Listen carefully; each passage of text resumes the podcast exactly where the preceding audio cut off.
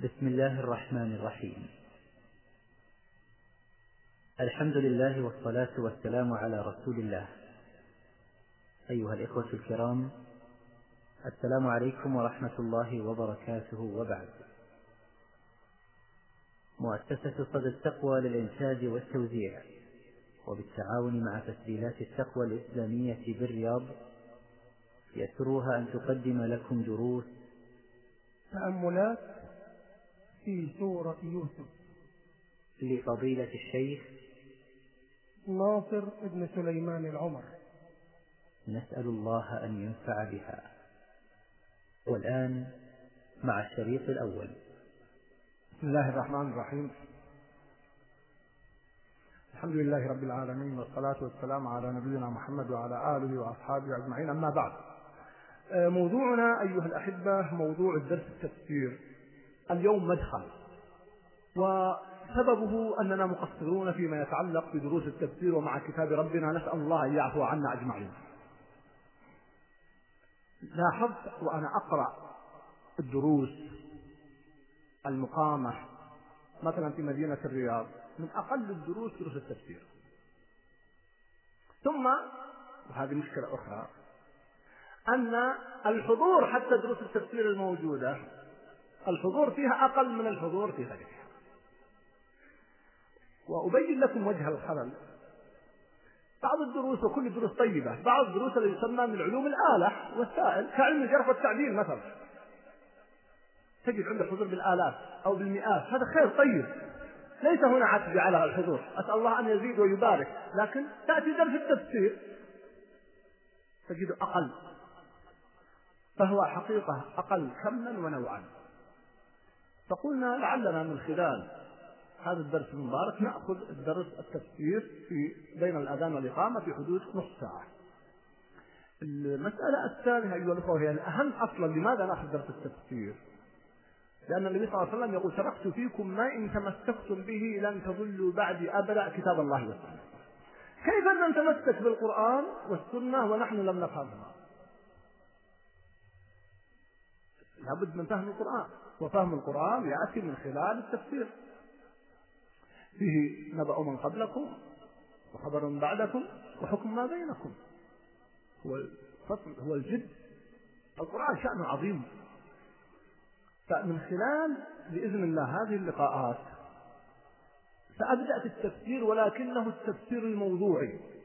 لأن أيضا مرة أخرى التفسير ما يسمى قسمان. تفسير تفسير يسمونه تحليلي وتفسير موضوعي. التحليلي هو أن يأخذ الآية ويذكر ما فيها من إعراب وقراءات وما فيها من أوجه وفوائد. أما التفسير الموضوعي وهو تفسير العصر لأن التفسير التحليلي أيها الأخوة خدم خدمة عظيمة جدا. وأغلب المصنفات الموجودة الآن في المكتبات فيما يسمى بالتفسير التحليلي. يبدأ من القرآن من اوله إلى آخره وهو تفسير عظيم ولا شك بل لا نستطيع أن نفهم التفسير الموضوعي إلا بعد فهم التفسير التحليلي. لأن التفسير الموضوعي مبني على التفسير التحليلي وفهم الآيات وكلام السلف في ذلك والتفسير بالمأثور. لابد من ذلك ولا ما نستطيع أن نفهم. سأبدأ معكم في التفسير الموضوعي. وميزة التفسير الموضوعي أنه أيها الأخوة فيه علاج لمشكلاتنا المعاصرة التي نعيشها الآن. سأبدأ مع سورة يوسف بإذن الله من هذا اليوم. ولا يتصور البعض أنني سأمشي منها بدرسين أو ثلاثة أو أربعة. لا أقول لكم سأختصر. ومع ذلك سألني أحد المشايخ قبل المغرب قال متى تنتهي؟ قلت الله أعلم. تحتاج دروس طويلة مع أنني سأختصر. يكفي أن ابن القيم ذكر رحمه الله أن فيها أكثر من ألف فائدة. لكن لم يذكر الفوائد. قال ذكر أن بعض العلماء أن فيها ألف فائدة لكن لم يذكرها. فجلست وأبحث في سورة يوسف منذ سنوات. وما ألقي عليكم أيها الأخوة في هذه اللقاءات هي حصيلة سنوات من الدراسة والتتبع والبحث وكل يوم نأتي بجديد. وتعلمون أن ألقيت محاضرة في عام 1415 بل هي آخر محاضرة عن سورة يوسف. بعض الإخوان يقول هذا تكرار. قلت لا ما ذكرت هناك ليس إلا إشارات محاضرة مدة ساعه أما هذه دروس طويلة مؤصلة وسأذكر لكم نماذج مقدمة بإذن الله لماذا اخترت سورة يوسف. هنا يأتي السؤال لماذا اخترت سورة يوسف؟ أولا هي سورة من سور القرآن يكفي أنها من سور القرآن سببا لاختيارها. لكن لماذا اخترتها الآن هذا هو السؤال ذكر المفسرون أنها نزلت في وقت كانت الأمة كان المسلمون وكانت الدعوة تمر بمحنة عظيمة فنزلت هذه السورة وهي مكية من أجل الإجابة على كثير من الأسئلة والإشكالات التي كانت تواجه المسلمين في تلك الأزمة التي مرت بهم في مكة. لقد كان في يوسف وإخوته آيات للسائلين. ما قال آية؟ آيات. نكرة. الله أعلم كم عددها. يصعب إحصاؤها وسنرى بعضها. فهي تجيب على أسئلة. نحن الآن نمر بمحن عظيمة جدا. وفيها تعلمون قصة يوسف في موضوع السبع سنوات الرخاء وسبع سنوات الشداد. وكيف اجتيزت المحنة. الأمة مقبلة الآن الأمة عموما وبلادنا خصوصا مقبلة على بلاء ومحنة. لابد أن نصارحكم بهذا الكلام. نسأل الله أن يجنبنا وإياكم ويجنب كل بلاء. الأعداء شرعوا عن أو أعلنوا عن أهدافها لم يعد سرا. إذا هناك أسئلة تواجهنا صباح مساء. كل منكم عنده إشكالات الآن في هذا الأمر. تجدون بإذن الله كثير من الإجابة على أسئلتكم في هذه السورة. من خلال دروس متعددة. وسآخذ التفسير الموضوعي من خلال سورة يوسف. ليس بالتتبع آية آية لا. سأقول لكم اليوم نحن مع الموضوع الفلاني في سورة يوسف. وقد أربطه ببعض الموضوعات خارج السورة لكن يكون سورة يوسف هو الأصل. وأبين لكم أهمية هذه السورة. سأذكر لكم نماذج فقط من الدروس التي سنأخذها بإذن الله في المستقبل وستلحظون مقدار ارتباطها بواقعنا الآن. وبإجابتها على أسئلة كثيرة نمر بها إما في واقعنا الشخصي أو في بيتك مع زوجتك أو مع أسرتك أو في مجتمعك أو مع عدوك. موضوعات عجيبة وعظيمة. سأذكر لكم نماذج أقرب لكم هذا الموضوع.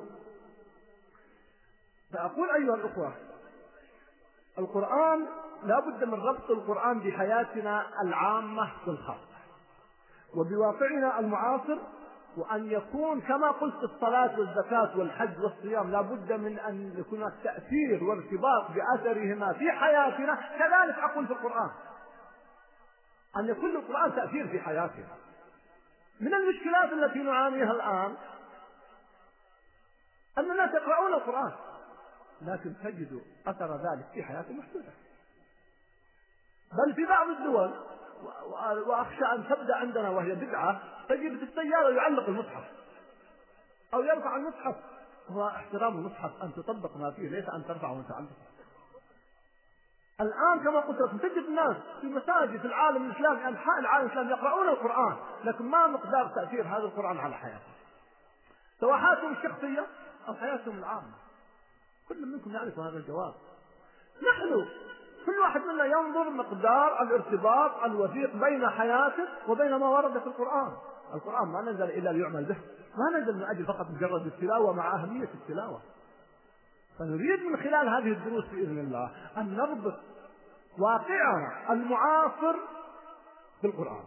نريد أن نحل مشكلاتنا الخاصة حتى مع ابنك. ستجدها بإذن الله في سورة يوسف. حتى مع عائلتك. حتى مع جيرانك تجدها بالقرآن. في حياتنا العامة إن الحكم إلا لله أمر أن لا تعبدوا إلا إياه. تحكيم شريعة الله جل وعلا في سورة يوسف. إذا شؤون الحياة سياسة المال في سورة يوسف. من هذه النماذج التي نجدها كما قلت نماذج كثيرة. فمثلا في ارتباط بين المشكلات القديمة والحاضرة. فمشكلات الأمم السابقة لها أصول جذور موجودة اليوم. جذور المشكلات اليوم جذورها موجودة سابقا. ولذلك ذكر الله سبحانه وتعالى قصة يوسف حتى تكون مخرج للأمة من مشكلات كانت تواجهها. وهذا ملحظ مهم. كما أن المشكلات أيضا من الظلمة والطواغيت على مدار التاريخ متشابهة ووجد حلها بالقرآن أتواصوا به بل هم قوم طاغون. للتشابه بين الطغاة على مر التاريخ فيما يحدثونه من عرقلة للدعوة وإيذاء للمؤمنين. متشابهة حتى قال الله عنهم أتواصوا به بل هم قوم طاغون. كأنهم تواصوا مع ما تواصوا التواصي بمعناه الدقيق لكن هذا هو الواقع.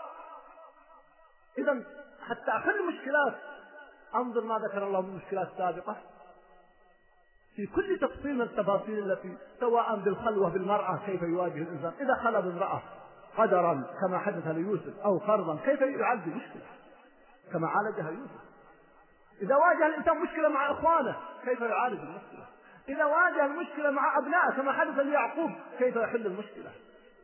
إذا واجه مشكلة مع الأمة. كيف يحل مشكلة؟ أو الأمة واجهت مشكلة في السبع الشداد والرخاء. كيف يحلها في سورة يوسف؟ أقول خذوا بعض النماذج على سبيل الاختصار. وجدت في سورة يوسف أن كل أمر صعب وشديد في هذه السورة كانت عاقبته إلى خير. سبحان الله كل محنة مرت في سورة يوسف. وقد ذكر الله فيها عدد من المحن كلها انتهت إلى خير نحن نعاني محنة نعاني والله محن الآن. إذا طيب كيف استطاع يوسف ويعقوب عليهما السلام أن يخرجوا بل الأمة نفسها في أمة مصر أن يخرجوا من هذه المحن؟ ننظر لمحن التي نحن الآن فيها. نسلك فيها نفس المسلك بقواعده وأصول ونخرج من هذه المحن بإذن الله. أيضا نجد سبحان الله التلازم بين الشدة والفرج مضطرد في هذه السورة. وجدت اضطرادا عجيبا بين الشدة والفرج. كل ما جاءت شدة يعقبها الفرج. نحن نعاني شدة ونواجه شدة على المستوى الشخصي أحيانا وعلى المستوى العام على مستوى بلادنا ومستوى بلاد المسلمين. كيف نحلها موجود هذا في سورة يوسف. بإذن الله سأقف معكم مع كل هذه عناوين. أشبه ما تكون ببعض ببعض عناوين الدروس التي سأقفها في كل درس إن شاء الله بما يناسب المقام. وجدت أيضا التفاؤل في سورة يوسف. تفاؤل عجيب سواء ليعقوب عليه السلام يا بني اذهبوا فتحسسوا من يوسف وأخيه ولا تيأسوا من روح الله إنه لا ييأس من روح الله إلا القوم الكافرون. أو في حياة يوسف أو في حياة غيره وتأثير التفاؤل على حياة الأمة. وجدت ما يمكن أن نسميه استعارة. باللاءات الثلاثة في سورة يوسف. كيف لا استعجال لا يأس أو عفوا لا استعجال لا تنازل لا يأس. هذه موجودة في سورة الداعية إلى الله جل وعلا لا يستعجل ولا يتنازل عن منهجه ولا ييأس. كلها موجودة في سورة يوسف. وجدت أيضا حسن الظن بالله جل وعلا. كل هذه مترابطة ومتقاربة. من دروس سورة يوسف وقفات تربوية عجيبة. قصة يعقوب مع أبنائه. وقد ذكرت بعض هذه الدروس في رمضان في هذا المسجد. سبحان الله. أشير لكم إشارة واحدة. كم يعرض علي من الآباء؟ متكرر. أن بعض الآباء بسبب تقصير ابنه يطرده من البيت. أو يعاقب عقاب شديد جدا. بينما يوسف يعقوب عليه السلام ماذا فعل في أبنائه؟ ويواجههم بكلمة واحدة فصبر جميل.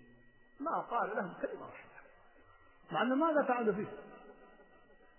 عليهم وعلى نبينا أفضل الصلاة والسلام. هذا قبل أن يصبح أنبياء.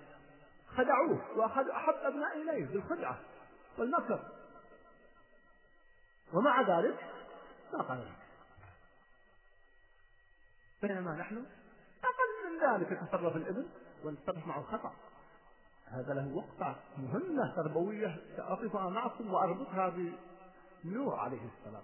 ابنه كافر ويقول اركب معنا. طبعا هو يدعوه للإسلام هنا. ونحن أبناؤنا مسلمون ولكن عندهم تقصير نطردهم من البيت. قلت لواحد يصلي لماذا أنت تطرد ابنك من البيت؟ قال مقصر في الصلاة. قلت له يصلي قال يصلي بس مقصر. طيب إذا طردته سيذهب يسكن في المسجد؟ أين سيذهب؟ يا أخوان مشكلة عندنا في قضايا تربوية سنجد علاجها في سورة يوسف بإذن الله. أيضا قضية المخدرات في النساء هذه قضية تربوية هل يختلط الإنسان وآثار ذلك؟ نقف معها. حتى ضبط اللسان. حتى ضبط اللسان موجود. عجبا في سورة يوسف في ضبط اللسان. في سورة يوسف وجدت فيها مسألة أشير إليها الآن وأقف معها وقفة بإذن الله درس مستقل بإذن الله عن الوقفات النفسية في سورة يوسف. هذا النبي عليه وعلى نبينا أفضل الصلاة والسلام سبحان الله مدرسة متكاملة. ولا عدل فهو الكريم ابن الكريم ابن الكريم ابن الكريم ابن يوسف ابن يعقوب ابن إسحاق ابن إبراهيم عليه وعلى الذي أصاب ومع ذلك ما قال لها كلمة عندما يقول ما بال النسوة التي قطعن أيديهن؟ حتى ما قال ولا ما بال امرأة العزيز عفة لسان عزيزة إخوانه على ما فعلوا فيه. ومع ذلك لما قالوا إن يسرق فقد سرق أخ له من قبل. ما اكتفوا بما حدثوا ما علموا أنه يسرق. ماذا فعل؟ سجنهم ضربهم شتمهم. كظم هذا الأمر فأسرها يوسف في نفسه ولم يبدلها قال أنتم شر مكانا طلعت لكن كتمها ما يريد يجرح مشاعره. سبحان الله. وهم الذي أخذوه من أبيه وهو صغير ورموه في البئر وفي بعض الروايات هم الذين باعوه أو لم يكونوا هم الذين باعوه بيع بسببهم بل ذكر العلماء عجبا. عندما قال لأبيه وهو على العرش بعد أن خروا له السجن هذا تأويل رؤياي من قبل. وقد أحسن بي أخرجني من السجن وجاء بكم من البدن. من بعد أن نزغ الشيطان بيني وبين أخوتي. يا أخوان في هذه الكلمات المحدودة عجبا. أين؟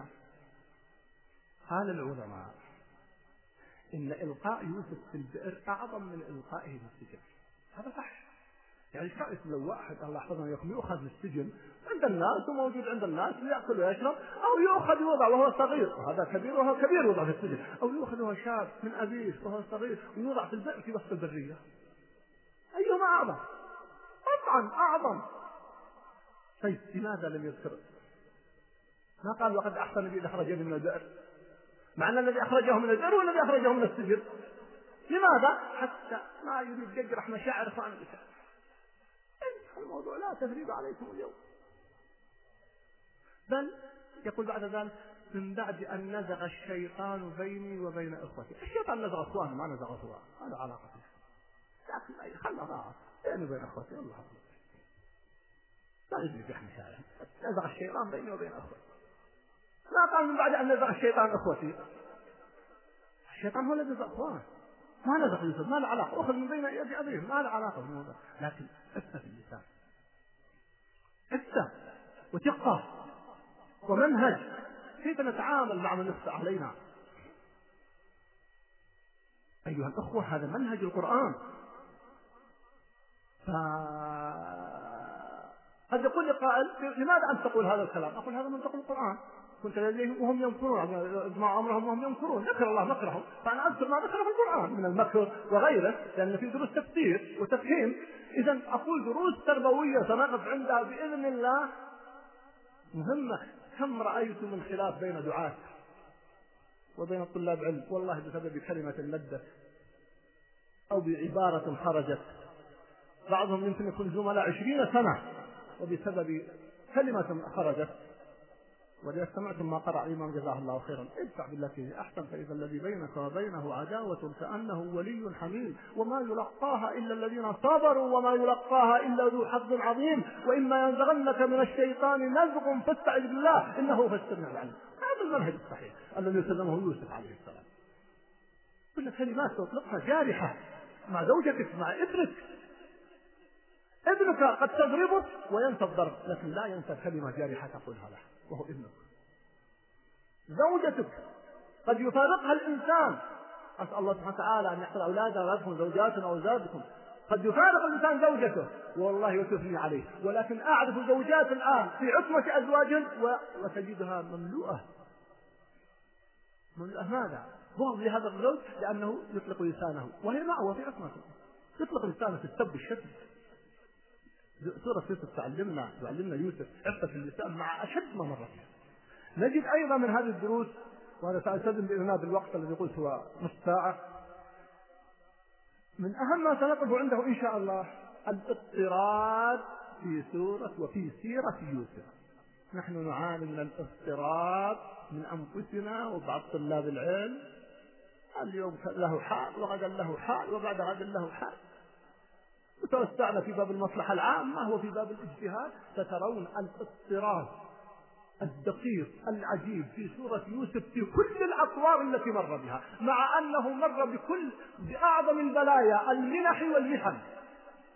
مر وضع في البئر وأخذه من أبيه وفي بيت العزيز وفي السجن وأصبح عزيز مصر وكلها مضطرد لم يتغير لحظة واحدة. حتى مات هذا موضوع الاضطراب يحتاج وقفة مؤصلة واضحة. إن شاء الله سأخصصها. تبين لنا لأننا نعاني من هذا المنهج الاضطراب. أحوال. الله المستعان. أمس أمس فقط. وأنت كنت أنا بحث فقط في الإنترنت. لكن طلعت عليه فإذا يتكلمون بعض الأشخاص. منهج الاضطراب هذا مؤسس. يعلمنا وسنجد أن من حل مشكلاتنا منهج موضوع كيف نضطرد في حياتنا وفي دعوتنا بإذن الله. أيضا مما في سورة يوسف من هذه الدروس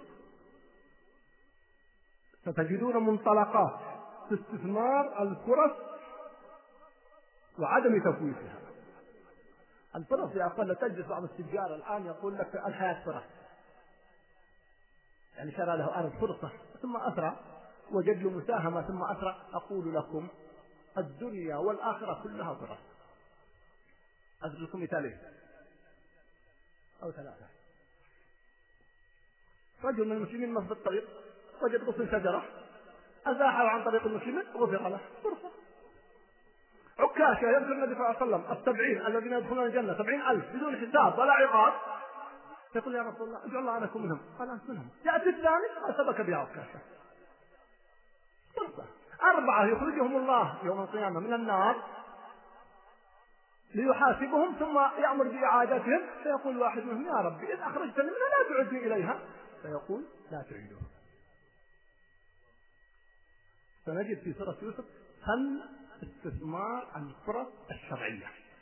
يوسف بارع في هذا الجانب في الفرص الشرعية. كذلك أخذ الأسباب وهي من التوكل ومن التوحيد. وكيف تكون الاخذ بالاسباب وعلاقتها بالتوحيد وكيف تستمر حياتنا؟ نحن بين إفراط وتفريط في موضوع الأخذ بالأسباب. وقليل منا الوسط وأسأل الله أن نكون كلنا من الوسط. سأذكر لكم هذه الوقفات أيضا. و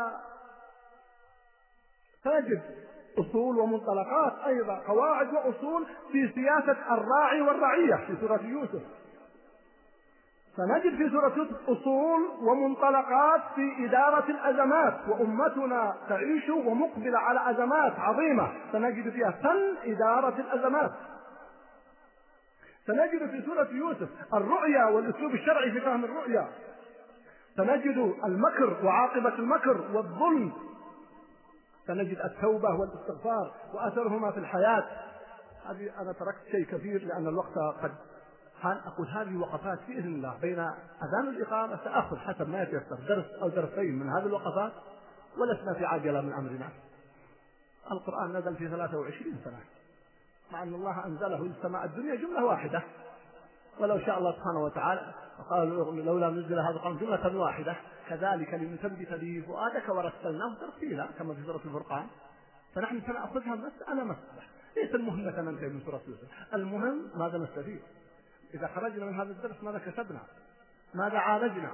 سأحاول قدر الإمكان بتوفيق الله جل وعلا التبرؤ من حولي وقوتي لكن اعتمادا عليه سبحانه وتعالى ثم الأخذ بالأسباب أن أربط هذه الدروس بواقعنا وحياتنا وشؤوننا وشجوننا حتى نصل إلى الغرض المقصود. هذا الدرس أيها الأخوة درس عملي لا أريد التنظير تعبنا من التنظير.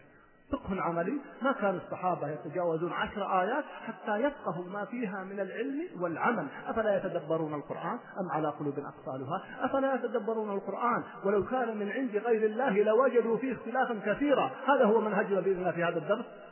وفي غيره أقول قولي هذا وأستغفر الله لي ولكم وصلى الله وسلم على نبينا محمد والسلام عليكم ورحمة الله وبركاته. الحمد لله رب العالمين والصلاة والسلام على نبينا محمد وعلى آله وأصحابه أجمعين. أما بعد هذا هو الدرس الثاني من الوقفات ودروس سورة يوسف. هذه السورة العظيمة التي بينت لكم في الأسبوع الماضي سبب اختياري للبدء بها في دروس التفسير. ويسأل بعض الأخوة هل هذه الدروس تسجل للنشر؟ فأقول نعم إنها تسجل. ولكن بالنسبة للنشر نسأل الله سبحانه وتعالى أن ييسر الأمر في ذلك. فتسجيلها من أجل النشر. ولكن هذا الأمر قد لا يكون بأيدينا. فأدعو أدعو الله جل وعلا أن ييسر هذا الأمر ويكتب لنا ولكم الخير. ولعل إن شاء الله عند بدء الموقع في بداية العام القادم يبدأ البث في هذه الدروس وقد يبث مباشرة أو تنقل من الدرس وتبث بعد يوم أو يومين. وبهذا اعتذرت من عدد من اخواني الذين طلبوا بث الدرس من الان لأن نريد ان يكون محدد له مكان معين وموقع معين. فهذه اجابه على بعض الرسائل التي جاءتني حول هذا الموضوع. هذه السورة أيها الأخوة كما بينت لكم سورة عظيمة وأسأل الله سبحانه وتعالى أن يوفقنا جميعا لفقه ما فيها والعمل بأثرها. هذه السورة سورة مكية نزلت بعد سورة هود أي كموقعها من القرآن. وعدد آياتها 111 آية. وعندما سجلت هذه النقطة تذكرت مسألة مرت العام الماضي ونشرت في الإنترنت مع كل أسف فيما يتعلق 111 وقصة آية براءة. التي هي رقم 111 واستدلوا بهذا على أن الطوابق التي ضربت في أمريكا عددها 111 و بدأت الاستنباطات والسورة ترتيبها كذا والجزء كذا وهكذا كما تعلمون ولا يخفى عليكم. وحقيقة أيها الأخوة أنصح الأخوة جميعا لأن رأيت أن بعض الشباب هداهم الله وقعوا في هذا الخطأ. هذا عبث في القرآن. هذا من العبث في القرآن. أن تؤخذ مثل هذه الاستنباطات التي لم يرد لها أصل من الشرع. فنقول إن هذه الآية كما في سورة براءة هي فيها دليل على ضرب أمريكا لأنها وقعت في يوم 11 وفي الطوابق عددها 111 وفي الشهر مثلا كذا ثم يأتون يركبون هذا التركيب. وقد ذكر لي عدد من الأخوة الثقات أن عدد الطوابق ليست 111 زودوا حتى تنضبط زودوا دور أو نقصوا دور صحيح العبث ما ليس له حدود. وتعرفون رقم 19 هذا الذي كان فيه أحد الأشخاص ألف كتاب في الرقم 19 وأخرج الذي يقرأ الكتاب أعاجيب قبل 20 سنة. وقد رد عليه في حينه هذا الرجل بعد أن أظهر الأرقام 19 ومعجزة 19 في القرآن بعد فترة ادعى النبوة. نعم ادعى النبوة وهو في أمريكا. ثم قتل. بعد ذلك بعد ادعاء النبوة قتل. فهناك قضية تدعوني مرة أخرى إلى مسألة تتفرع عن هذه القضية وإن كانت لكن نحن جئنا هنا لنتعلم ولنستفيد ونعالج مشكلات نمر فيها مثل تحديد قيام الساعة أو نهاية العالم. هذا كلام غير صحيح. إذا لم يثبت عن الله وعن رسوله صلى الله عليه وسلم هذا من علم الغيب. وأقوى الأدلة الآن الذين حددوا نهاية العالم حتى بعض وقع في هذا بعض المسلمين اختلفوا بعضهم يقول بعد كذا سنة وبعضهم يقول بعد كذا سنة دليل أنهم لا دليل عندهم ثم نسأل إذا كان هذا من العلم الذي تحتاجه الأمة هل بينه النبي صلى الله عليه وسلم أو لم يبينه؟ إن قال بينه نقول أين هو؟ إن قال لم يبينه نقول تأخير البيان عن وقت الحاجة لا يجوز والنبي صلى الله عليه وسلم لم يقسم علم تحتاجه الأمة ما فرطنا في الكتاب من شيء. اليوم أكملت لكم دينكم. فلننتبه لهذه القضايا لأنني رأيت في مواقع الإنترنت أو في المجالس بعض الشباب يأخذون في مثل هذه المسائل ويستدلون بآيات في غير موضعها. وهذا أقول باب خطير ويخشى على دين صاحبه بل بعض العلماء ذكر أن من فعل هذا كفر والعياذ بالله. لكن نقول قد يكون جهل وصعب التكفير ليس بالأمر السهل إنما يقول هذا من العبث في القرآن. وأذكر أنا سمعت بأذني افتتاح ملعب من أكبر الملاعب وقرأ القارئ إنا فتحنا لك فتحا مبينا. سمعت بأذني ما يقول والقارئ عفى الله عنه توفي بعد سنوات من القراءة. سبحان الله. ملعب للهو والعبث. إنا فتحنا لك فتحا مبينا أحيانا نستدل بآيات أو تفتتح في مواقع في غير موضعها. مثل ذلك الاستدلال بهذه الآيات في غير موضعها. سورة كذا رقم كذا. بل حتى رقم الطائرة التي ذكروه استنبطوا منها إلى استنباطات ثبت أنه غير صحيح الرقم الطائرة. رقم الرحلة غير صحيح. هذه قضايا ولذلك يجب أن نبتعد عنها. وطالب العلم ينأى بنفسه عن هذه المسائل. ليس فيها فائدة وليس فيها مصلحة. فضلا عما عليها من آثار شرعية وعملية وبطلان تلك الآثار. هذا فقط كنت ذكرني بهذه المسألة وما أحببت أن أفوته لأنه كانت مشكلة أخذت بعد معين في المجالس وفي الإنترنت وفي غيرها وهو من الباطل. نسأل الله السلامة والعافية. هذه السورة أيها الأخوة مكية نزلت في فترة حرجة جدا. نزلت في فترة حرجة جدا نزلت بين عام الحزن وبين بيعة العقبة الأولى هذه المرحلة سميت عام الحزن لأنه توفي أبو طالب وكان أبو طالب ينصر النبي صلى الله عليه وسلم ويذود عنه وهو مشرك كما تعلمون ولذلك في حديث العباس يقول قلت لرسول الله صلى الله عليه وسلم إن أبا طالب كان يذودك ويدافع عنك فهل نفعته بشيء؟ فقال النبي صلى الله عليه وسلم نعم. إنه في ضحضاح من نار ولولا أنا لكان في الدرك الأسفل من النار. لأن الله حكم عليه بالشقاوة فهو من أهل النار. لكن وفي حديث آخر أنه في نعلين فقط. نعليهما في النار يغلي منهما دماغه. فهذا حديث النبي صلى الله عليه وسلم فخفف الله عنه بدفاعه عن الأمة وقال لولا أنا لكان الترك الأسفل من النار لأنه مشرك. لكنه في النار. وهذا لا ندخل في تفصيله لكن أقول كان أبو طالب يدافع عن النبي صلى الله عليه وسلم. وتوفيت خديجة. ومن هي خديجة أم المؤمنين رضي الله تعالى عنها؟ فتوفي في سنة واحدة. في السنة السابعة فسمي عام الحزن. لأنه حزن فيها النبي صلى الله عليه وسلم وحزن فيه المسلمون. ولأن النبي فقد النصير الخاص وهي خديجة. وفقد النصير العام يعني له في الأمة كان ينصره وينصر الدين وهو على شركه أبو طالب. فتسلطت قريش تسلط عظيم على النبي صلى الله عليه وسلم وعلى الصحابة. فكانوا في شدة وضنك وبلاء. فنزلت هذه السورة تسرية وتسرية لمحمد صلى الله عليه وسلم. حتى لا ييأس وحتى لا يدخل وحاشاه من ذلك وحتى لا يدخل في نفوس أحد من المسلمين. يقال قيل لهم هذا يوسف. انظروا ماذا حدث له عليه السلام. مر بأحوال عجيبة. أخذ من أبيه وهو صغير وألقي في البئر ثم بيع مملوكا. ثم حدثت له فتنة مع امرأة العزيز. ثم حدث السجن بضع سنين. وما فيه من بلاء. وكيف كانت النهاية؟ واحدة من هذه الفتن كم ضل بسببها وانحرف وانهار أمم. كم من الناس بسبب فتنة الشهوة انحرف والعياذ بالله. وكيف هذا؟ ويوسف بعد ليست مجرد امرأة امرأة العزيز.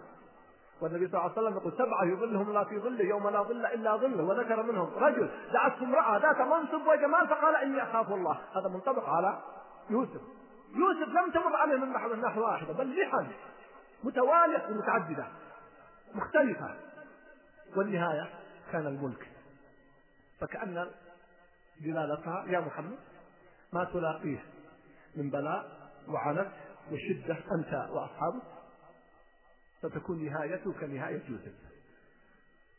ومن هنا كان اختياري لهذه السورة أيضا أننا الآن الأمة دخلت مرحلة عظيمة جدا. لا تزال في بدايتها. بعض النفوس دخلها شيء من اليأس تأكثر بعض الأسئلة. بعض النفوس شيء عندها من التشاؤم. بعض النفوس عندها شيء من الاستعجال. تأتي هذه السورة بدأت بها لأن فترتنا الآن لا أقول مشابهة أو تماما كما كان عهد النبي صلى الله عليه وسلم ولكن لا شك فيه وجه شبه. فأقول في سورة يوسف كما كانت علاج وأمل وفأل لمحمد صلى الله عليه وسلم ولأصحابه فهي كذلك لنا دراستنا لهذه السورة فيها الأمل وفيها الفأل وفيها حسن الظن بالله جل وعلا. وأعجب ما في هذه السورة ذكرت لكم الأسبوع الماضي ولنا درس تفصيل فيه أن كل من ورد فيها كانت نهايتهم سعيدة. وكل من ورد فيها كانت نهايتهم حسنة. يعقوب يوسف إخوة يوسف عليهم جميعا وعلى نبينا أفضل الصلاة والسلام حتى امرأة العزيز حتى مصر حتى ملك مصر كلهم كانت نهايتهم قالوا عزيز حتى السجناء الذين ورد ذكرهم. إذا تعطيك الأمل والثقة وحسن الظن. هذا درس عظيم ومهم. ثم أيضا إذا هي تسلية وتشابه القصة ما قبل وبعد. يعالج هذه المشكلات تفصيل ذلك إن شاء الله سيكون في دروس قادمة. سأقف مع كل مسألة فيما يتعلق وربطها بالواقع المعاصر بإذن الله. أيضا هذه لا تزال مقدمات في هذه السورة. نحن الآن دخلنا في هذه السورة وبأيامها أكثر من الأسبوع الماضي. يقول الله جل وعلا ألف تلك آيات الكتاب المبين.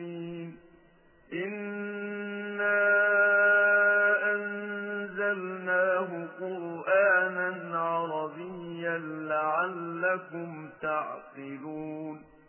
موضوع العقل النص عليه هنا وقد حث القرآن على العقل في مواضع كثيرة. أفلا يتدبرون القرآن ولو كان من عند غير الله؟ لوجدوا فيه اختلافا كثيرا. لو أنزلنا هذا القرآن على جبل لرأيته خاشعا متصدعا من خشية الله وتلك الأمثال نضربها للناس لعلهم يتفكرون. جاء بصيغة التدبر والتفكر والعقل وغير ذلك والفقه. متعددة في سور القرآن. ما أحوجنا إلى هذا الموضوع بصفة خاصة. موضوع العقل أيها الأخوة وتأثير العقل. لماذا سمي العقل عقلا؟ لأنه يعقل صاحبه عن التصرفات التي لا تنبغي. وما أحوج الأمة الآن إلى فهم دلالة العقل وآثار العقل الذي ميز الله به بين الإنسان والحيوان هو العقل. وإلا الحيوان قد يكون أقوى من الإنسان بعض الحيوانات بل يحمل الإنسان. بعض الحيوانات من الجمال وإن كان خلق الله جل وعلا الإنسان في أحسن تقويم كالخيل وغيرها وبعض الطيور لا تمل العين من نظرها. بعض الحيوانات فالحيوان كلها تتكلم على حسب لغاتها حتى النمل. إذا مما ميز الله جل وعلا به الإنسان هو العقل. وترتب عليه تمييزه بالدين بالنسبة للمسلم أي دعاه الله جل وعلا للإيمان به. العقل أيها الأحبة نحتاجه دائما وبالصفة الخاصة في هذا الزمن. لأنني أرى تصرفات حقيقة تفتقر إلى العقل. أرى استعجال والعقل سمي عقلا لأنه يعقل صاحبه كما سمي العقال عقالا لأنه يعقل يعقل به البعير أو تعقل به الدابة. إذا كان معك لماذا قال لو منعوني عقالا؟ يقول أبو بكر رضي الله عنه. المقصود بالعقال عقال البعير. أي تعقل به البهيمة سواء كان بعيرا أو غيره حتى لا تنفلت فكذلك العقل سمي عقلا لأنه يمنع صاحبه مما لا يليق به. هناك الإنسان مركب من العاطفة والعقل. هناك من تغلبهم عواطفهم تغلب على عقولهم. فيقال عاطفته أكبر من عقله. وبعض الناس عقله أكبر من عاطفته. وذكرت قاعدة قبل سنوات أعيدها. تركيب منطقي وعملي لمواجهة المشكلات التي معه هناك العقل هناك العاطفة وهناك العقل وهناك الشرع. ليس بينهما تعارض اطلاقا. ولذلك ألف شيخ الإسلام كتابه العظيم درء تعارض العقل والنقل. فقال إن العقل أو النقل الصحيح لا يناقض العقل الصريح. لأن يعني الصريح العقل الصافي السليم ليس عقول التي فيها لوثة أو عقول بعض المجانين أو المتأثرة بحضارة غير حضارة الإسلام أو علم الإسلام أو العلم الشرعي فهو لا يناقض ابدا النقل الصحيح. إذا ثبت النقل لا يمكن أن يتعارض مع العقل. ولذلك من يسمى بالمدرسة العقلية كالمعتزلة وغيرهم حقيقة ليسوا من العقل في شيء ولكن غلب عليهم هذا الاسم. هنا نقول ما كيف نضبط هذا الأمر؟ العاطفة والعقل والشرع. الجسم الذي يفقد العاطفة يصبح يشبه ما يكون متبلد. العاطفة مهمة. الإنسان بدون عقل لا قيمة له. الإنسان بدون شرع أيضا لا قيمة له. التركيب كالآتي. العاطفة تخضع للعقل والعقل يخضع للشرع تضبطوها هكذا وتستقيم بإذن الله أموركم. تعيدها.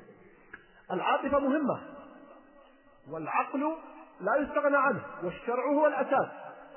إذا إذا جاءك أمر عاطفي أعده إلى العقل. خلاص إذا دلني عقلي على شيء نفذ لا. أعد العاطفة والعقل إلى الشرع. لأنك قد تخطأ أحيانا تتصور ما أنه عقل ليس هو العقل. تريدون مثال؟ عملي. لما قال النبي صلى الله عليه وسلم وسئل عن الرجل الذي نسأل الله يحفظنا وإياكم يرى رجل مع زوجته. قبل نزول آية الملاعنة قال النبي صلى الله عليه وسلم يأتي بأربعة شهود. قام سعد بن عبادة رضي الله تعالى عنه وقال يا رسول الله انتظر حتى آتي بأربعة شهود؟ والله إن كنت لأعاجله بالسجن كلام حماسي وعاطفة. قال النبي صلى الله عليه وسلم أتعجبون من غيرة سعد؟ إنه لغيور وأنا أغير منه والله أغير مني.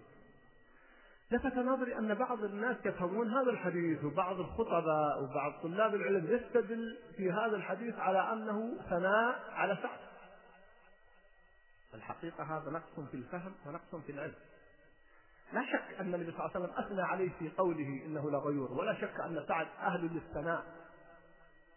فلكن النبي صلى الله عليه وسلم هنا أعطى ملحظ يقول تعجبون غيرة سعد؟ أعجبكم هالكلام؟ قال نعم هو غيور لكن أخطأ في هذا الموضوع لماذا؟ لأن النبي صلى الله عليه وسلم يقول من الذي قال لكم أنه يأتي بأربع شهور؟ قال أنا المبلغ عن الله جل وعلا. يقول أنا أغير من سعد والله أغير مني وهو الذي أمر بهذا. فغير السعد في هذا الموضع غلط. هكذا حقيقة كان فهمي للحديث وسررت عندما وجدت أن ابن القيم رحمه الله ومن هو في علمه وفضله هذا علمه أكد هذه الحقيقة. وقال هذا الحديث فيه تنبيه أنه مع غيرة سعد وإنه غيور لكن في هذا الموقع لا. يعني هل معنى أن الرسول صلى الله عليه وسلم ما عنده غيرة عندما؟ لا. هنا التزام الشرع في هذه الحالة لا العاطفة ولا العقل. لا ولا العاطفة قد تكون كما قال سعد لكن لا الشرع يقول لا.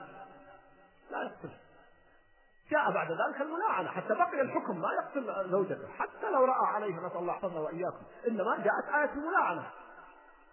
إذا لا بد أن تضبط العاطفة بالعقل. ويضبط العقل بالشرع. ما يكتفى بهذا. والذين اعتمدوا على عقولهم بعيدا عن الشرع انحرفوا كالمعتزلة وأفراخهم ممن هو قد انتشر في مجتمعنا الآن. لا كثرهم الله ولا بارك فيهم. هؤلاء وصلوا إلى تضعيف أحاديث صحيحة بل ترك أحاديث صحيحة في البخاري ومسلم. كحديث الذباب وغيره من الأحاديث الثابتة لأنهم انعزلوا عن الشرع وحكموا عقولهم المريضة.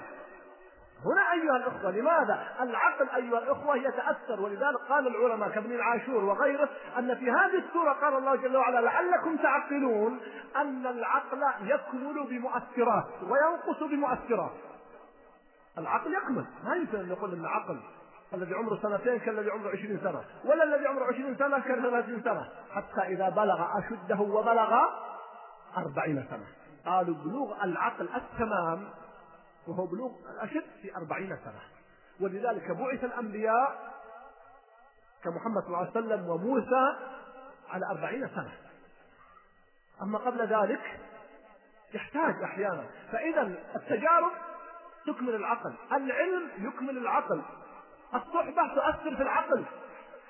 إذا العقل يخضع لمؤثرات إما إيجابية وإما سلبية. القصة التي يذكرها الله في قصة يوسف مما يكمل العقل. لعلكم تعقلون أي سنذكر لكم هذه القصة لإكمال بناء عقولكم. وتتبروها وتتأملوا ما فيها من خير. هذه مسألة فيما يتعلق لعلكم تعقلون. المسألة الثانية في هذا الموضوع وقفتان هنا. الوقفة الأولى لماذا قصة يوسف هي أحسن القصص؟ هناك قولان للعلماء. بعضهم قال لم يقصد هنا سورة يوسف أنها أحسن القصص. إنما الله جل وعلا قال وهذا الرأي لبعض العلماء قال نقص عليك أحسن القصص بما أوحينا إليك هذا القرآن وإن كنت من قبله لمن الغافلين. أي أن قصص القرآن هي أحسن القصص. ومنها قصة يوسف. فليس المراد أن قصة يوسف هي أحسن القصص. وإنما هي من أحسن القصص. وإنما قال أحسن القصص في مقابل القصص الأخرى التي يرويها اليهود وأهل الكتاب ويرويها المشركون. هذا قول قوي. القول الآخر لا. أن الله سبحانه وتعالى قصد هذه الآية أي سورة يوسف أحسن القصص لأنها قالوا أشمل قصة في القرآن. بدأت من أولها إلى آخرها متكاملة ولم تتكرر في القرآن أبدا. في قصص أخرى في القرآن لكن جاءت متفرقة في مواضع. أما القصة التي جاءت كاملة وشاملة في القرآن هي قصة يوسف. فقالوا هنا أحسن أي أكمل. ثانيا قالوا أن قصة يوسف سميت أحسن القصص لأنها فيها الإنس وفيها المؤمن والكافر والحيوان والسجين والبلاء والرخاء والشدة. فيها عجائب هذه القصة.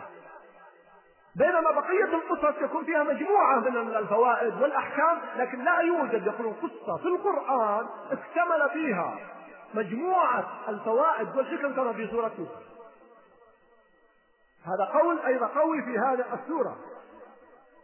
أيضا قالوا سميت أحسن القصص لأن كل نهاية كل من ورد في سورة يوسف سعيدة. يعقوب يوسف أخوته كانت نهايتهم كما تعلمون. أيضا امرأة العزيز الملك مصر السجناء كانت نهايات عجيبة وسعيدة. بينما بعض القصص التي وردت كان بعضهم كفارا كقصة موسى وفرعون أو قارون وغيرهم بقوا على كفرهم. أما هؤلاء فكانت نهايتهم حسنة وسعيدة ومحل فأل ومآلها جميل. وأعظمها قصة يوسف وما كان فيها من انفراج وما وصل إليه من خير. الوقفة الثانية في القصة هي تأثير القصة أهمية القصة في التربية. أهمية القصة في الدعوة إلى الله جل وعلا لكننا بين إفراط وتفريط. هناك من تجد في دروسه ومحاضراته لا يمر على قصة. ولذلك أحيانا يعلق على بعض المحاضرين أو بعض يقضي يذكر قصص. قد يقول له ما شاء الله الشريط الفلاني انتشر قال قصص قصص. سبحان الله. يا أخي القرآن مليء بالقصص العيب ليس على وجود القصة إنما على الطرف الآخر وهو التساهل في القصص والمبالغة والكذب أحيانا. ولذلك سمي كما تعلمون القصاص. القصاص معروف تاريخهم. يقوم ويبدأ يكذب ويقص على الناس. وهذا مع كل أسف موجود إلى اليوم. وأذكر قصة حدثت قبل فترة هي سيرة شخص دائما يتكلم عن أنه حدث في القبر الفلاني كذا وحدث في القبر الفلاني كذا وحدث في خرجت دابة نحن لا ننكر القصة الثابتة لكن توسع في هذا الأمر حتى اشتهر به. فيقولون يوم من الأيام كان في مسجد فذكر قصة قال كنا في جنازة فعندما أردنا أن نضع الميت في القبر ما ادري قال خرجت دابه أو شيء ويشهد فلان. فأشار على أحد الإخوان قال كان يشهد. قال يا أخوان ترى يكذب قدام الناس جزاه الله خير. فلما خرج قال ليش تقول يكذب؟ قال ليش ما تكذب؟ قال يا أخي نبغى نخوف الناس. سبحان الله. خوفهم بالباطل. خوف الناس بالقرآن والسنة. كفى بالقران واعظا. كما جاءت قصة نحن لا نكذب على النبي صلى الله عليه وسلم إنما نكذب له فكذبوا في أحاديث ومن كذب علي متعمدا فليتبوأ مقعده من النار. التوسع في القصص وأنا أذكر بعض القصص التي وقع في فخها بعض طلاب العلم ثبت بطلانها وأنا لا أصل لها. ينسجون قصة كأنها مسرحية وبعض الناس يحسبها صحيحة فذاك التثبت والاعتدال في هذه المسألة. نعم القرآن فيه قصص السنة فيها قصص ولكن القصص الحقيقية القصص الواقعية. يكفي إذا أخذنا القصص الواقعية فيها كفاية وفيها عبرة ثم عدم المبالغة في القصة وعدم التضخيم فهذا هو الاعتدال فإذا القصة مؤثرة كما سنجد بإذن الله في سورة يوسف. لماذا؟ لأننا ونحن سنذكر هذه القصة. كم واحد منا سيقول هذا فعلا يحل مشكلة عندي. عندما نذكر وقفة ليوسف عليه السلام هذه تحل مشكلة اجتماعية أو مشكلة شخصية. وهلم جرى الوقت يضايقنا ولذلك أختم في أقف عند هذا الحد لأن موضوع الإسرائيليات وهي آخر ما أختم به. سورة يوسف الذي يقرأ كتب التفسير يجد فيها من الإسرائيليات البلاء العظيم. ولذلك انتبهوا. انتبهوا أيها الأخوة. إذا لم يثبت في قصة يوسف شيء عن الله ولا عن رسوله صلى الله عليه وسلم فلا تأخذوا به. وأعجبتني كلمة الشيخ عبد الرحمن بن زبري قال من ذكر شيء من الإسرائيليات فقد استدرك على القرآن. لأن الله جل وعلا يقول نحن نقص عليك أحسن القصص. فمن جاء بشيء لم يأتي به الله في قصة يوسف فهو كأنه يقول قصة يوسف لم تكتمل أنا أريد أكملها حقيقة فقه ودقة. قال من زاد في قصة يوسف وخاصة الرواية عنه فقد استدرك عن القرآن. وأعوذ بالله الاستدراك على القرآن. أمر خطير يكفي هذا في بطلان ما روى ابن الإسرائيليات وكل الإخوان مثال. قلت الآن يوسف في غرفة هو امرأة العزيز. لا يعلم عن ذلك إلا الله جل وعلا. ولم يثبت لا في القرآن ولا في السنة بعض الأشياء التي ذكرت. هل حضروا هؤلاء؟ من أخبرهم بما حدث في داخل هذا الغرفة؟ وغلقت الأبواب. الله سبحانه وتعالى وغلقت الأبواب. وقالت هيت لك لم يذكر لنا سبحانه وتعالى إلا ما ثبت في هذا ثم يأتون ويقولون أنه حل إزارة وأنه وأنه فعل من قال لكم هذا؟ أنتم حاضرين؟ من أخبركم؟ هل عندكم دليل من القرآن؟ لا، عندكم دليل من السنة؟ لا. في اسرائيليات باطل كذب بل لا تليق بمقام الأنبياء فضلا عن أنها تسقط سندا ومتنا فهي تسقط سندا ومتنا وعقلا فالإسرائيليات اجتنبوها عموما وخصوصا في سورة يوسف لأنني سمعت بعض الرسائل أو بعض الكتب أو بعض الأشرطة فيها زيادات ما جاءت عن الله ولا عن رسوله. فلنحذر كل الحذر من هذا الأمر حتى بعضها يؤثر في مقام النبي صلى الله عليه وسلم وفي مقام يوسف عليه السلام وأبيه عليه السلام وأخوته. لا حاجة لنا بذلك إنما نكتفي بهذه السوره وما ثبت عن المصطفى صلى الله عليه وسلم الذي يوحى إليه. ومع ذلك ولا نواصل إن شاء الله في الأسبوع القادم مع هذا الموضوع. وما فيه من دروس وعبر هذه السورة العظيمة ندخل شيئا فشيئا وإلا في عمقها اللآلئ والاصداف والجواهر والدروس والعبر. لقد كان في يوسف واخوته آيات للسائلين. وكما بين الله تعالى في آخره أن في قصصهم عبرة. أسأل الله يجعلنا من المعتبرين والمستفيدين. أقول قولي هذا وأستغفر الله لي ولكم وصلى الله وسلم على نبينا محمد. السلام عليكم ورحمة الله وبركاته. بسم الله الرحمن الرحيم. نواصل أيها الأحبة مع سورة يوسف هذه السورة العظيمة. موضوعنا اليوم أيها الأخوة موضوع في هذه السلسلة العظيمة في دروس سورة يوسف عليه السلام. بعد الآيات التي أخذنا يقول الله جل وعلا. نحن نقص عليك أحسن القصص بما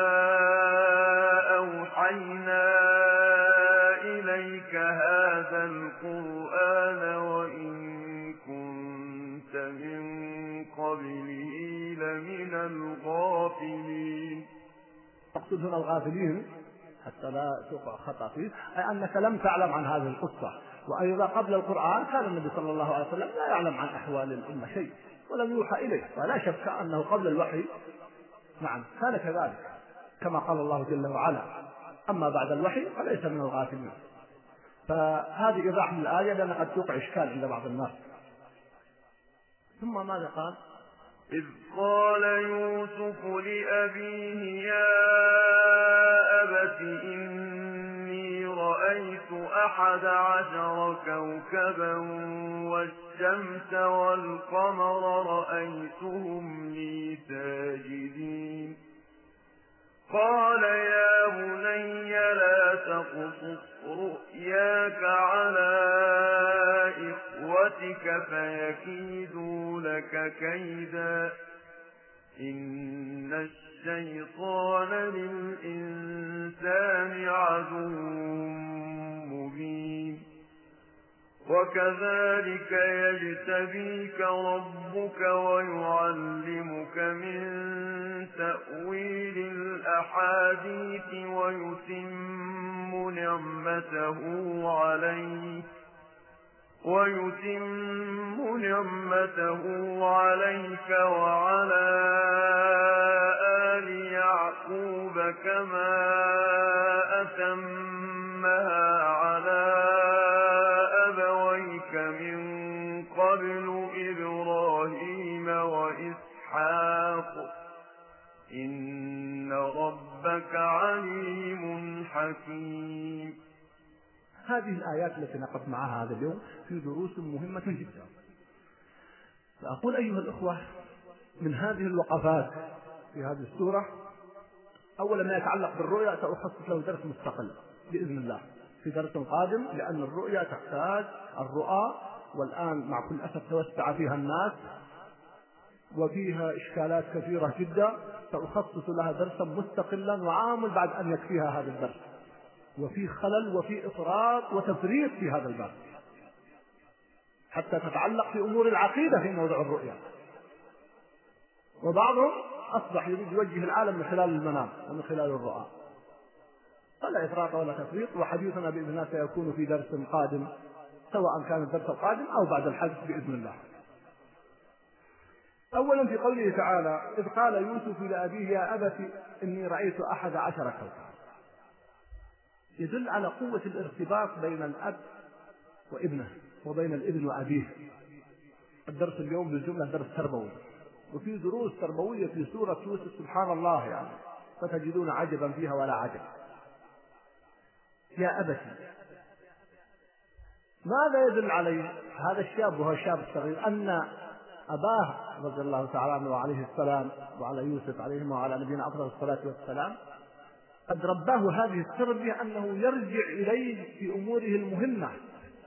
فالإبن هذا عندما رأى هذا الحدث المهم وهذه الرؤية المهمة جاء لأبيه يقص عليه هذه الرؤيا بعض البيوت الآن في علاقة فيها جفاف وفيها ضعف في علاقة الأب بأبنائه والأبناء بأبيهم وتأتيني رسائل من بعض الشباب في شكوى من تعامل آبائهم. معه وبعض الآباء أيضا يشكو من أبنائه أنه لا يعلم عنهم شيء. قد يكون هو السبب في عدم تربيتهم إلى الرجوع إليه. إذا هنا لا بد أن يكون الواحد منا مرتبطا بابنه وأن يشعره بحاجته إليه. ويا أحبة الكرام ممكن أن ترسل رسائل. وابنك صغير تشعره بحاجته إليك.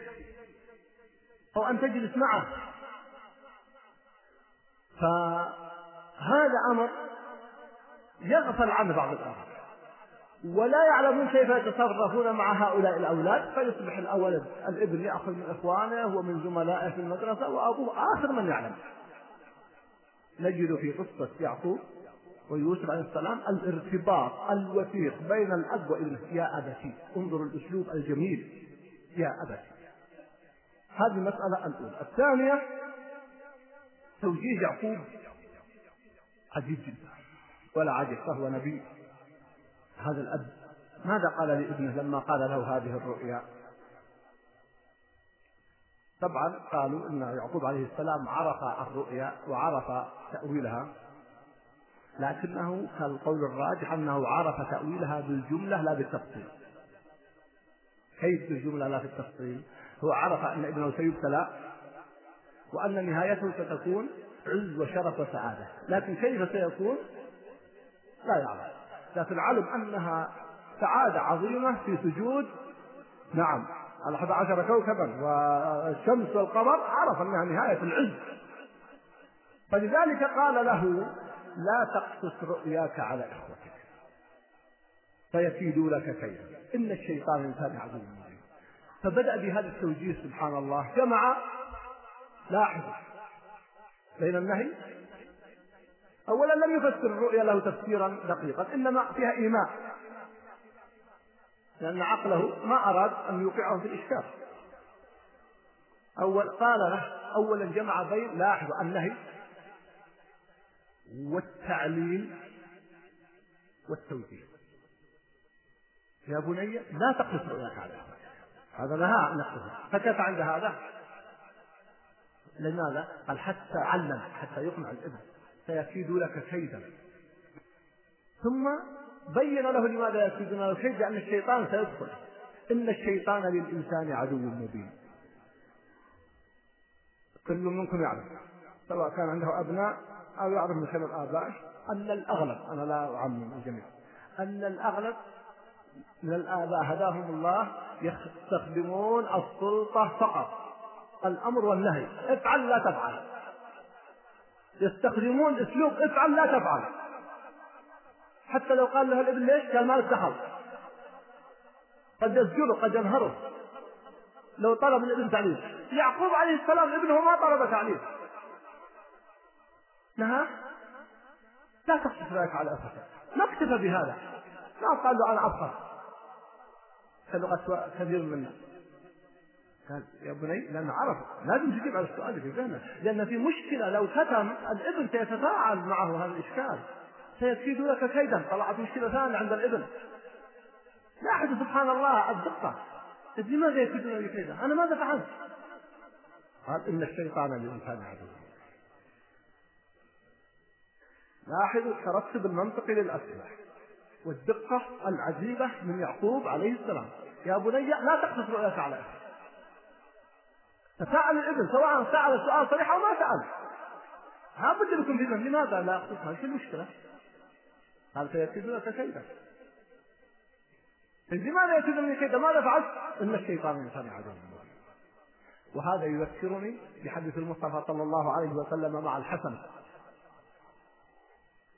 لما أخذ من تمر الصدقة ماذا قال له النبي صلى الله عليه وسلم؟ قال له كه كه خلاص؟ ثم قال له ارمي بها ثم بعد ذلك قال له أما علمت أننا نأكل تمر الصدقة أما علمت أننا نأكل الصدقة كأنه يخاطب رجل عمره عشرين سنة هل نحن نتعامل مع أبنائنا بهذا الأسلوب؟ وهل آباؤكم كانوا يتعاملون معكم بهذا الأسلوب؟ هل أنت تتعامل مع إخوانك بهذا الأسلوب؟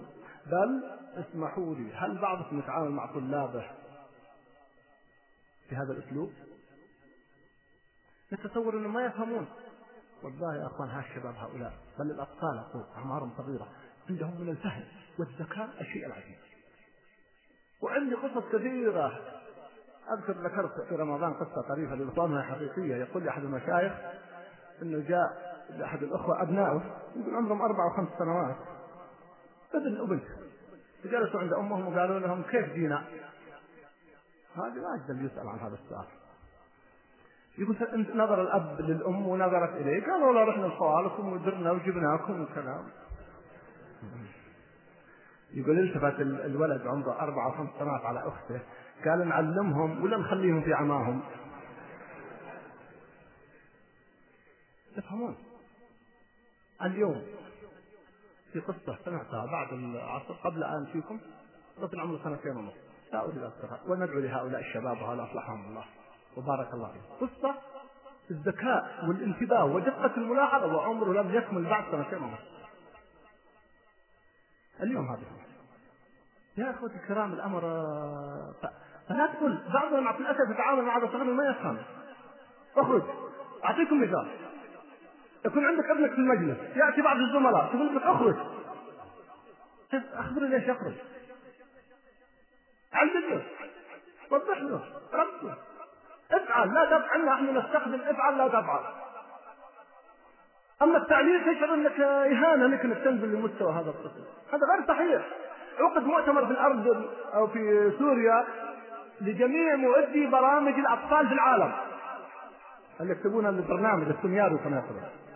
فإذا كل البرامج أو كل البحوث التي قدمت تقول إذا أردت أن تكتب برنامج الأطفال لازم تصغر عقلك حتى تصير عقل الطفل. حتى تكتب له. إلا واحد بولندي قال إذا أردت أن تكتب للطفل برنامج أو سيناريو كما يقولون أوقظ عقلك على أقصى طاقة حتى تستطيع أن تكتب بالطفل فأخذ الجائزة الأولى في المؤتمر. هذا الصحيح الطفل يحتاج إلى تنبيه وانتباه غير عادي. ويحتاج يا أخوان نسع صدورنا في الإجابة على أسئلتهم. ولا نقول لا يفهمون غير صحيح أنهم لا يفهمون. يفهمون. يعقوب تعامل مع ابنه عليهما السلام بهذا الفهم. لا تقصص رؤياك على إخوتك فيكيد لك كيدا إن الشيطان كان محمد صلى الله عليه وسلم يقول كخ ارمي بها. وقف. لا اما علمت أن لا نأكل الصدقة. صلى الله عليه وسلم. مع طفل صغير جدا الحسن كان ثلاثة أربع سنوات. أبناءكم يفهمون لكنهم قد لا ينطقون. بعضهم قد لا يحتجون. وإلا يدركون وينتبهون ويلاحظون. فينتبه الأساتذة ينتبه المعلمون والأساتذة ينتبه المربون ينتبه الآباء الأمهات الأخوة الأخوات في حسن التعامل مع هؤلاء الصغار. ولا أريد أسترسل أكثر وإلا ففي النفس أشياء من سوء تربيتنا لأبنائنا ومن سوء التعامل مع هؤلاء الصغار ومن إهمالهم وعدم المبالاة فيهم أحيانا. ولا أريد المبالغة أيضا الدلال وغيره. يقول لي أحد المشايخ تخصص عقيدة. يقول كان يشرف عليه الشيخ ورحت لمه ذهبت إليه فخرج علي ابنه طرقت الباب فخرج ابنه قلت له أين أبوك؟ قال لي قبل أن أخبرك عن أبي هذه القطة اللي عند الباب لماذا أسود على أبيض؟ قلت والله ما أدري. لا أدري قال أنا ما لازم تخبرني.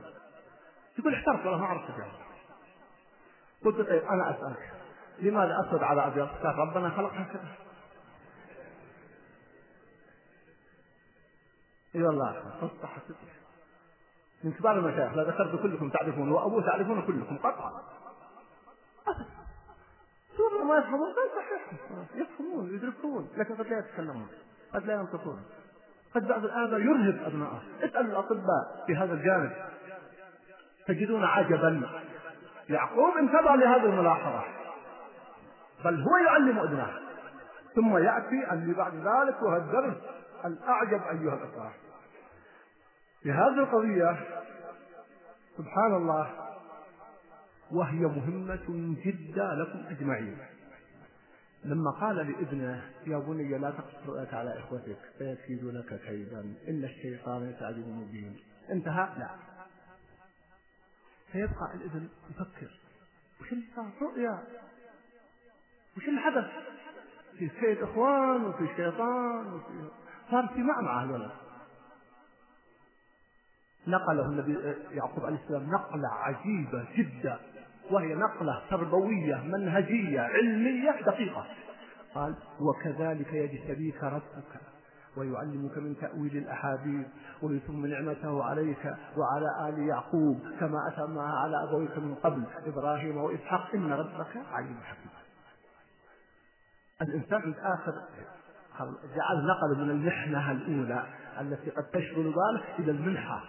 أن ينتظرك مستقبل عظيم. بدل ما جعله يعيش في مشكلة البلاء وهو صغير قد لا يتحمل هذا التفكير. قد يقع في مشكلة قال لا أنت لك مستقبل.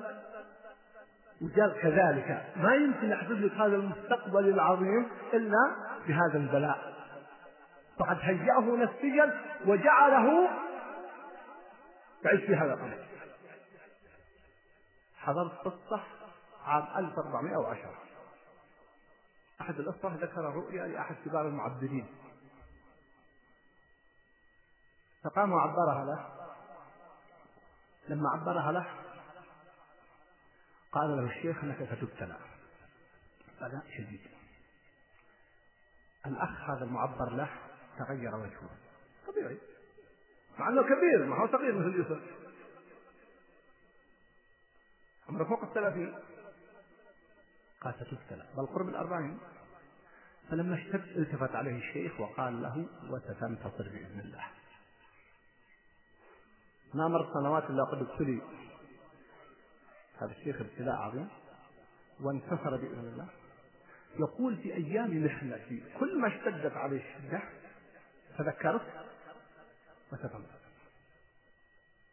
طبعا أخذها من الرؤيا الشيخ. حتى ستنتصر من الرؤيا ليس مجرد من عنده لأنه جعل بالرؤيا كلمة بسيطة فقط وستنتصر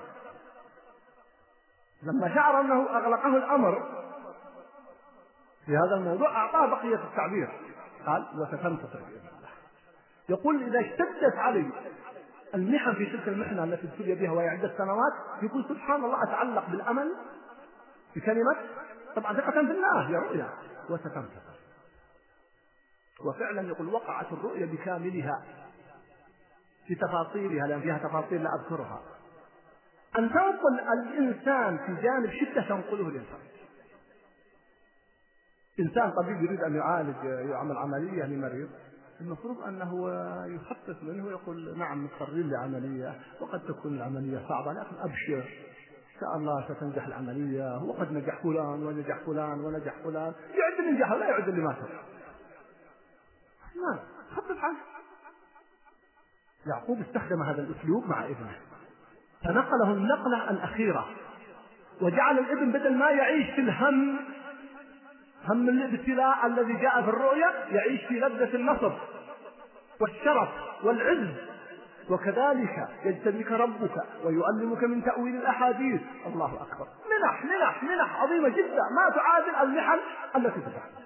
نحتاج إلى هذا في التربية مع أبنائنا مع طلابنا مع إخواننا مع الدعاة مع المرضى مع كل مبتلى في أي أمر من أمور حياته. هذا منهج قرآني. بل نجد مصداق هذا المنهج بعد آيات يقول الله سبحانه وتعالى في قصة وهم يدلونها في البئر تأخذوا بعض السيارة إن كنتم فاعلين. لما بدأوا يدلونه ماذا قال الله جل وعلا؟ الآن ما عنده أبوه. لكن عنده ربه. معه ربه. وهو يدلى في البئر. تصور واحد في البرية يدلى في البئر وهو صغير. أنا سألت أحد الإخوان وقلت هل تستطيع؟ نجعلك في بئر في البرية قال والله ما استطعت في البر بدون وهو كبير هذا صغير وماخذ من أبيه وفي البئر وفي البرية. وضع صعب على طول مباشرة. فأوحينا إليه لتنبئنهم بأمرهم هذا وهم لا يشعرون. فبدل أن يكون مهتم الآن في هذا البئر وهذا النزول ينقله الله نقلة عظيمة. وهنا ترى بالمناسبة وأوحينا هو الإلهام والإلهام أن يكون في نفس الإنسان أمر لا يستطيع له دفعا. لأنه ليس نبي يخبره أو جبريل جاء يخبره. قالوا هذا من الإلهام. كما أوحي إلى من؟ إلى أم؟ أم موسى. وأوحينا. وأوحينا إلى أم موسى أن أرضعيه فإذا خفت عليه فألقيه في اليم. فتح لها الله سبحانه وتعالى آفاق. وهو قريب من الحديث اللي قال النبي صلى الله عليه وسلم إن كان في من قبلكم محدثون فإن يكن في أمتي محدثون فمنهم عمر. ان يصبح الإنسان سبحان الله يجد ينشرح صدره لعمل وقوة لا يستطيع له ذلك ولو الناس كلهم ضده أحيانا. فيوسف وهو يلقى في البئر الشديد الظلمة وأخوانه. ينقله الله نقلة عظيمة جدا. لا لن تهلك في هذا البئر أول خبر أنك لن تهلك. الخبر الثاني سيكون لك كذا يربطنا مع كلام أبيه قبل ذلك. خلاص ما يهمه لا بئر ولا غير البئر نحتاج إلى هذا الأسلوب مع إخواننا مع أبنائنا. الدعاة يحتاجون هذا الأمر. الحكمة في هذا الأسلوب أذكر قصة أثرت في حياتي. ما دمنا في تعبير الرؤيا. جاء أحد الخلفاء أظنه المنصور أو غيره. رأى رؤيا. رأى الناس ما تسقط. قال جيبوا لي معبر جاءوا له بمعبر قالوا سيموت كل أهلك وتبقى أنت. قال أعطكم جلدة. أعوذ بالله. فجلدوه وطردوه. يموتون كل أهله يبقى في الملك والسلطان. إذا مات أهله يبقى فيها.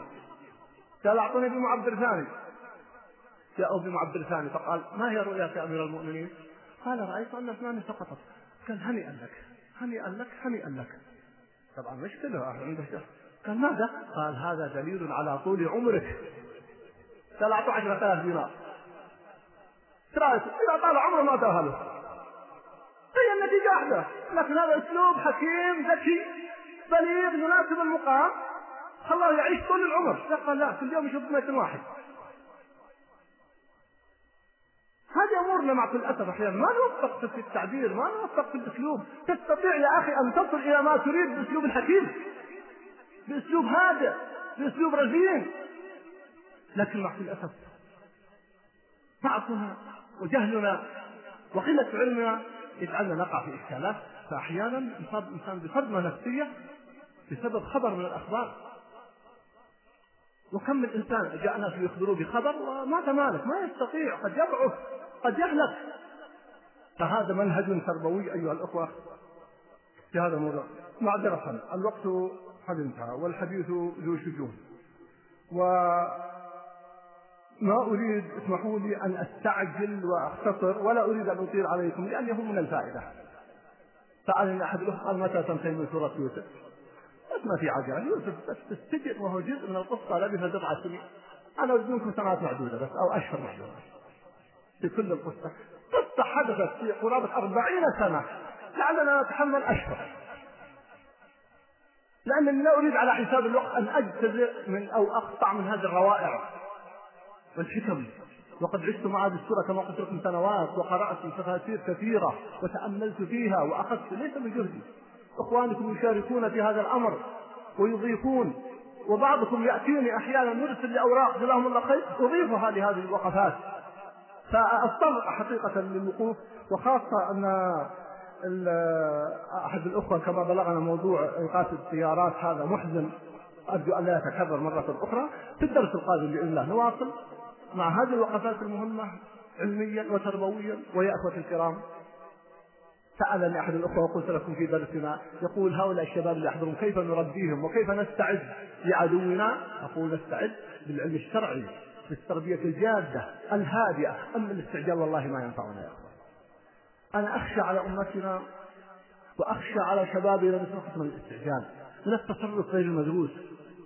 لسنا في عجلة من أمرنا. نهدى وندرس ونتربى الشيء الذي يحتاج سنوات هي التربية غير التربية إذا جاء العدو إن شاء الله لا نراه. فأمرها يسير. لا أقلل من قيمتها ولا أقلل من قيمة الإعداد وأهمية الإعداد لا.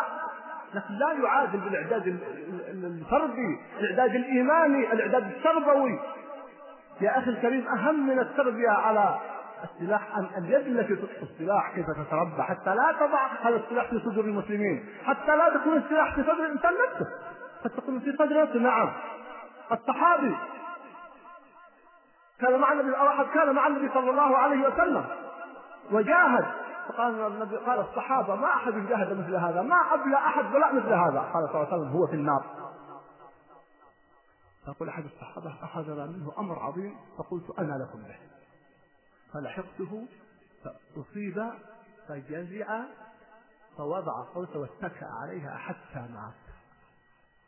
فجاء لي محمد صلى الله عليه وسلم قال أشهد أنك رسول الله. قال ما هذا؟ قال عن الرجل الذي أبلى بلاء عظيما هذا ما حدث له. ثم قال النبي صلى الله عليه وسلم إن الرجل يعمل بعمل أهل الجنة فيما يرى الناس هو من أهل النار. وإن الرجل يعمل بعمل أهل النار فيما يرى الناس هو من أهل الجنة. الله يجعلنا من أهل الجنة. إذا إذا لم يتربى الإنسان التربية الصحيحة قد يقتل نفسه. وقد يؤذي أهله. وقد يؤذي مجتمعه. فنحتاج إلى هذه التربية نحتاج مثل هذه الدروس. مع مشايخنا وعلمائنا نحتاج إلى الوقت نتربى على هدي الكتاب والسنة. والله لن تصلح هذه الأمة إلا بما صلح به أولها. صلحت بالكتاب والسنة تصلح بإذن بالكتاب والسنة. أبشروا وأملوا فالخير قادم. والأمة في خير. ذهبت إلى مكة وسررت بما رأيت من إقبال الناس هناك. ذكروا لي الإخوان. عجبا بعض المحاضرات ذكر الأخوة في العام الماضي حضرها أكثر عشرين ألف. ما شاء الله ما شاء الله. أما هذه السنة لا تزال في بدايتها الدورة. أبشروا الناس فيهم خير والأمة فيها خير. لكن نحتاج إذا نحن أن نتربى على هذا المنهج على القرآن الكريم وعلى سنة المصطفى صلى الله عليه وسلم. تركت فيكم ما إن تمسكتم به لن تضلوا بعدي أبدا. كتاب الله وسنته أسأل الله أن يعز الإسلام والمسلمين. وأن يذل الشرك والمشركين وأن يدمر أعداء الدين.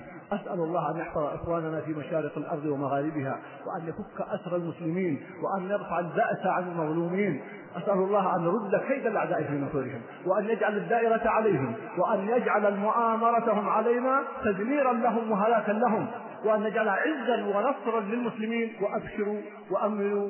فكما قلت وستسمعون قريبا بإذن الله الآلام محاذن الآمال. فإن مع العسر يسرا إن مع العسر يسرا. حتى إذا استيأس الرسل وظنوا أنهم قد كذبوا جاءهم نصرنا فنجي من نشاء ولا يرد بأسنا عن القوم المجرمين وصلى الله وسلم على نبينا محمد. السلام عليكم ورحمة الله وبركاته. بسم الله الرحمن الرحيم. نواصل أيها الأحبة مع سورة يوسف هذه السورة العظيمة.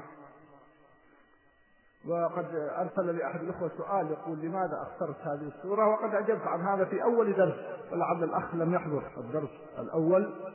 أقصد في بعد العيد.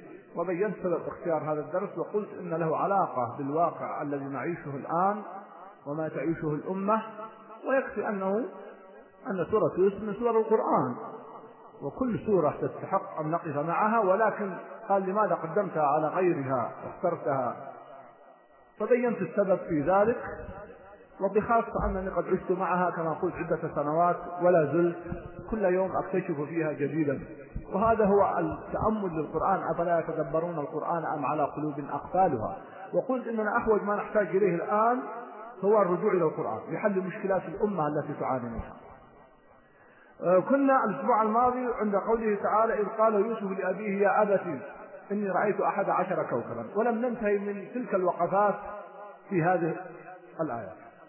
من الوقفات العظيمة في هذه الآية أن رؤيا الصغار تقع وقد يكون لها شأن عظيم.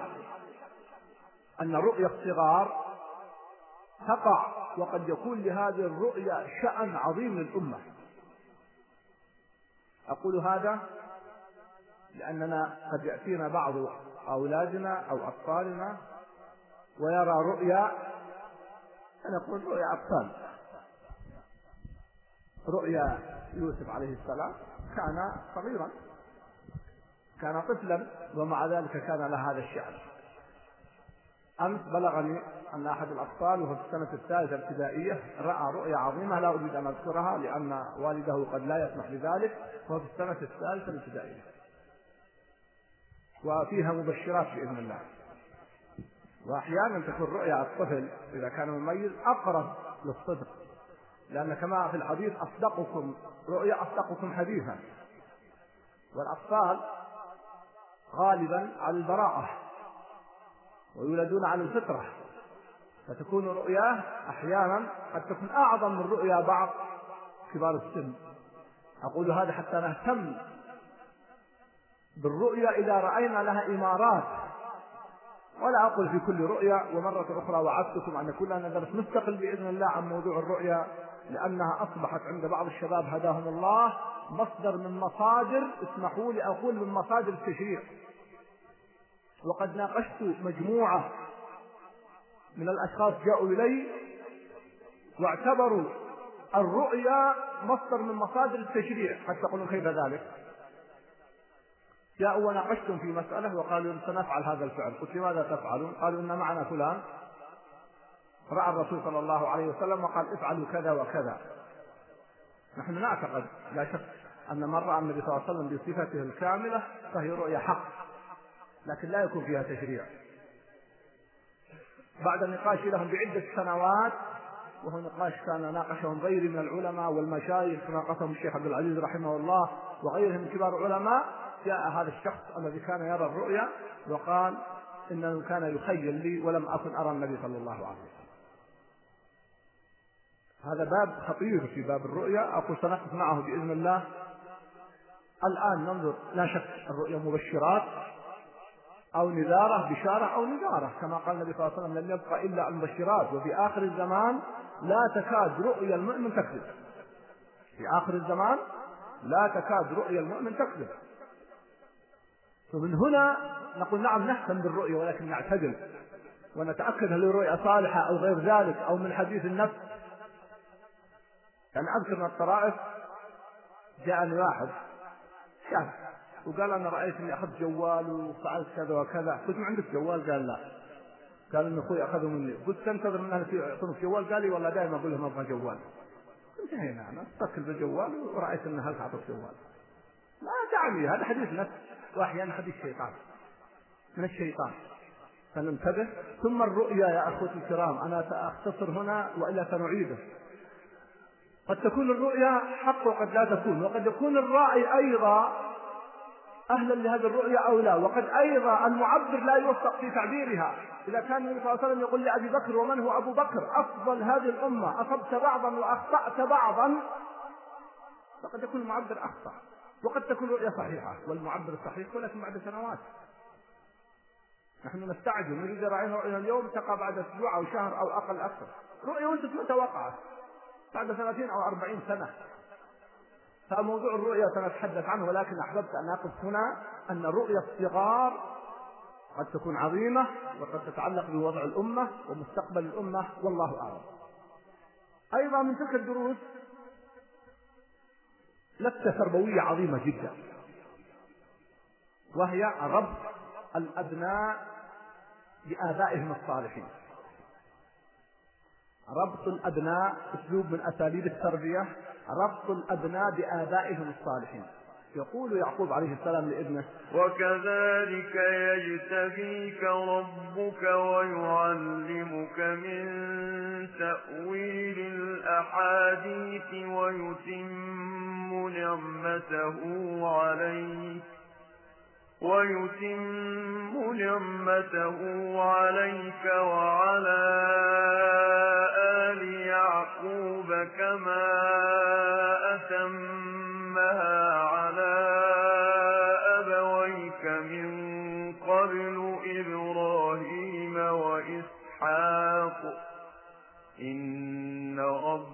عليم حكيم. فذكر آل يعقوب وذكر إبراهيم وإسحاق ربطه بآبائه. الآن واجبنا أن نربط أبناءنا بآبائهم الصالحين. وكان أبوهما صالحا كما في سورة الكهف. هذا أسلوب من أساليب التربية. وعندما كان يتحدث مع أولاده كما في سورة البقرة ما تعبدون من بعد؟ قالوا نعبد إلهك وإله آبائه قال إبراهيم وإسماعيل وإسحاق. والحمد لله آباؤنا وأجدادنا صالحون. نحتاج إلى أن يأتي بالابن ونربطه بالعائلة وما فيها من خصال حميدة من التدين والكرم والشجاعة والبعد عن سفاسف الأمور ولذلك رأيت بعض العوائل بالجملة طبعا نقول بالجملة يتوارثون محامد الأمور ومكارم الأمور تدينا وكرما وشجاعة فضلا بينما مع الأسف قد توجد في بعض العوائل أو يوجد في بعض العوائل عكس ذلك فإذا ربط الإبن وهو صغير من صغره بآبائه وأجداده لا تعصبا للآباء والأجداد لا. إنما يربط بالوجه الشرعي. كما ربط يعقوب عليه السلام ابنه يوسف عليه السلام بآبائه إسحاق ويعقوب. هذه مسألة نقول نغفل عنها أيها الأخوة وهي مؤثرة ولكن أكرر دون تعصب أو لمز للآخرين أحيانا مع كل أسف بعضنا يتصور أنه لا تتم التربية إلا أن يلمز بالآخرين إلا أن يقول في فلان وفلان أو في القبيلة الفلانية كذا وكذا أو أهل البلد الفلاني فيهم كذا وكذا. اللمز لا يجوز ولا تلمزوا أنفسكم. إنما تربطه في مكارم الأخلاق وأعظم ذلك هو الدين كما فعل يعقوب عليه السلام.